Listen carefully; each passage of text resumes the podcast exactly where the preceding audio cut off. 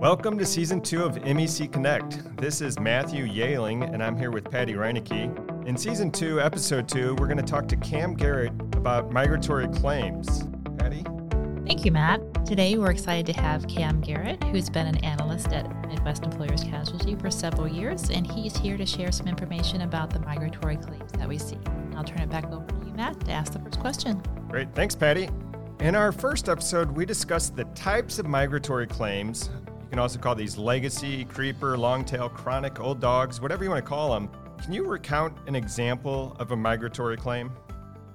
Yeah, absolutely. For those of us that work in the work comp field, we hear the term migratory or legacy claim, kind of have an initial thought of that claim falling under like a three to five year range and remaining active. But that's more often than not because in the primary insurance side, that's kind of the range you see. Not always, but typically. On the excess side, though, that's still a relatively young claim in our eyes.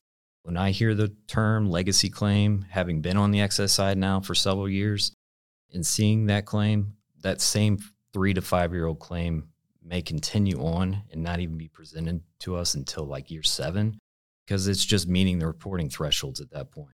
A specific example, for instance, uh, I have a claim right now that we've been working on. It actually has a 2010 date of injury. There have been several surgeries early on, and various new conditions were added in the claim from these. It took almost six years for the treatment course to stabilize. Once it did, though, there was litigation then that came about for permanent and total disability. That process in itself took another two plus years. After that finding on the permanent and total disability, since the claimant actually went on Medicare, we had to focus on a Medicare set aside and its impact. Our team here at MEC, the third party administrator, the defense attorney, claimant, and even his attorney all had to work together over the last four plus years to help mitigate that MSA exposure. We had started with an MSA around 900,000 and we worked to effectuate the changes needed to reduce that exposure.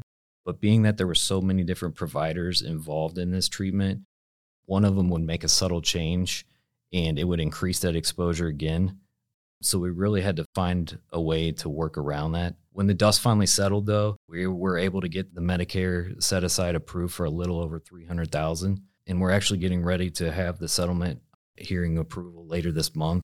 So hopefully that full and final settlement will be done. The point that I was trying to make with this is it took almost 13 years to get this claim to the place it's at now. Even going back like three or four years ago, I'm not really sure how many of us involved with the claim really thought we'd get there, but we did get there with persistence. Wow, that's a great example of what we see here at Midwest. And those are the kind of claims I imagine that come across your desk pretty much every day. With that wide variety of claims that you see, some of them must have very high spend rates, you know, either generated by the legal side or the medical side. Once you get these claims what do you typically see? So, if no two claims are ever the same, are there some kind of recurring trends to identify a claim which meets the threshold for the reporting into excess criteria? Yeah, you definitely start to notice some recurring trends that apply to these migratory claims. We found that certain body parts tend to be lengthier and more unpredictable in their recovery. Those are like low backs, shoulders, head injuries. If there are other multiple surgeries involved, that can open the door to the dreaded diagnosis of CRPS or even infections and amputations resulting from those surgeries, then that treatment has to shift to deal with that aspect. There's things such as spinal cord stimulators or pain pump implants that definitely get our attention as well because they tend to become their own challenges and have their own maintenance. Those are things that likely will be with the injured worker for a significant period of time, if not their entire life. As you noted, though, no two claims are the same, and that applies to people and their overall health in general. Certain comorbidities or even lifestyle choices can significantly impact the length and time of recovery and healing in a claim. There could also be return to work issues that the claimant has. They're no longer employed with a client or have some type of permanent restrictions assigned that precludes them from returning to their job or even that field of work. This can lead to the lengthy process of like voc rehab, vocational rehab, or retraining. It can even lead to litigation if a claimant can't return to work in any capacity. Wow, that's a, there's a lot of things going on there, and a lot of things you covered regarding the handling of claims and the excess level migratory claims. Is there something that you can simplify and just talk about the challenges that you face when you're handling a migratory claim? Something that's a simple example of the challenge you would face handling that. Yeah, we definitely have some unique circumstances, that's for sure, especially with the types of severity and the injuries we see. They kind of lead to ever evolving treatment plans that can change from visit to visit. We have to be prepared to adapt to help ensure that that care being provided A fits under the claim and the applicable work comp parameters. B is in the best interest long term for all those involved, and C how might it impact the financial standpoint. And by what I mean by financial standpoint is things like we have to take into consideration for future Medicare set asides, revision surgeries, any maintenance on hardware and devices they may have, even modifications on daily living in some circumstances. Outside of the medical portion, though, we also face challenges when we're posturing a file for potential settlement. A portion of our clients are in the healthcare setting, and those employees themselves have a higher knowledge of medical and treatment overall or they may have direct access to someone who knows that. Sometimes that can be a little bit of a barrier in our efforts to resolve a file with future medical, as they could be kind of inflating what is really needed based off of what they may have seen or experienced in their medical career. I think there's also thought out there that when an injured worker gets represented by an attorney, it might be a negative thing.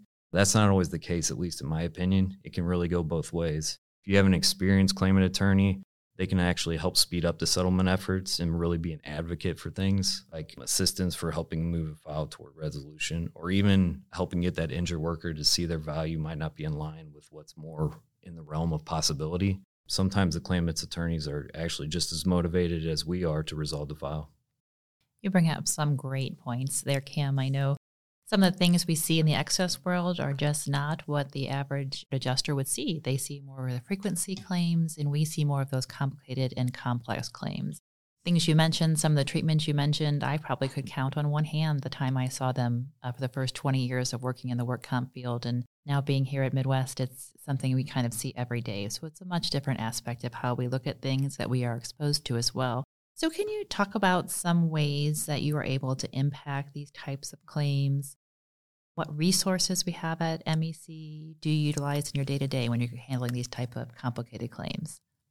Yeah, absolutely. We have a lot of experience and resources in helping our clients and their third party administrators navigate the lengthy and convoluted claims we see.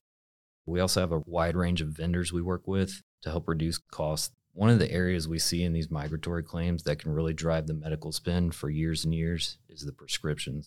We work with a preferred pharmacy benefit manager, Elias, for example. When we're able to convert prescription fills to process through them directly, more often than not, we have a really good rate of savings over most of the other PBMs out there. Elias can also help us utilize some of the specialty needs you might have on a file for example, when we use them for drug indication reviews or peer to peer reviews, and they're substantially less cost than we typically see associated with other services and vendors. We also have a very experienced and knowledgeable medical team, Patty, I'm sure, as you know. and we're able to prepare cost projections to help gauge the future medical value on the file over the life expectancy, or in cases where an, an MSA is actually needed, we can help prepare what we call a preliminary MSA for the same purpose to see what we can expect from Medicare. These services are really a great benefit as they're free of charge. That's our biggest selling point. They save the client a ton of money. You know, they don't have to go out and spend three to five thousand dollars unnecessarily just to get the report back from an outside vendor that basically says it may or may not be what you anticipated. So, if settlement is a goal, we partner with very well known and regarded structured settlement broker. Uh, they can be a benefit to both the client and the injured worker. For instance, they can provide annuity options for the client and help them save a significant amount of money in funding a settlement. As most know right now, interest rates have been climbing over the recent course. And while it's not great for someone like myself who just moved, it's a positive thing for annuities. We're seeing historic levels of savings right now due to the rates. So it's really a great time to be in that. For the injured worker, though, they can offer professional administration of their settlement. This is especially useful to them when there's a Medicare set aside involved. It kind of takes the burden off of them having to do any of the administrative things that go along with that. And also, in the eyes of Medicare, it helps make sure they're using their funds appropriately. Great. Thanks for that answer. I mean, very detailed. And when I think of migratory claims, I know the majority of the files that we have, there's a lot of unwinding of the medical there's a lot of complicated things going on. When you think about the age of the files, and we've talked about that in, in episode one, and now we're talking about in episode two again, and we're talking about files that are 5, 10, 15 years old. Is there a time frame or a window that you feel like it, that you've seen here where it's the best time for you to get involved in that migratory claim? Yeah, so definitely there's there's a good time frame. You know, like I kind of alluded to, a lot of these claims we don't really see them up front. Generally, we like to be in, involved as early as possible, but if there's a major event coming up, I think that's usually the, the, best time for us to get involved. A lot of times, if there's a surgery or there's a pending application for some kind of a litigation, we can usually get involved with things like that and kind of help steer the claim in the right direction. Thank you, Kam. I agree. I think sometimes as we look back on these older claims, we can almost see that point where the claim went off track. And so, you know, just as a resource, I think Midwest is here to work on the claims no matter where they are in regards to the SIR. We have a whole team of um, client consult managers here that have access to not only Kam, like our analysts, but also to the medical management consultants, to our claims attorneys, and also to our chief medical officer. So that's a great response. Thank you. Great. Thanks for adding that, Patty. And uh, Kam, we always like to add the final question to everyone about how you've connected to make a difference in an injured employee's life or an insured's life. Can you give us an example how you've connected? Yeah, so a specific example off the top of my head is we have a really good relationship with a lot of our settlement counsel here. And sometimes our clients, while they do have kind of their own attorneys or things they may use, a lot of these cases are very convoluted. And sometimes there's just a little extra needed in terms of navigating MSAs and things like that. So recently we had one where one of our clients came to us and asked us if we could kind of walk them through the settlement process. So we actually got them connected with our, our settlement counsel here, and they were very impressed with him.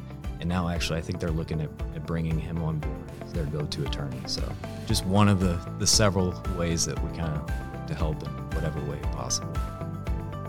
Thank you, Kam, for that answer and uh, for participating in today's podcast. We'd like to thank all the listeners out there at MEC Connect. We want to make a positive difference in your day. We hope we've done that. Please stay tuned for future episodes of MEC Connect as we continue to explore migratory claims and the impact Midwest can have on them. Thank you, everyone. Have a great day. Thank you, everyone.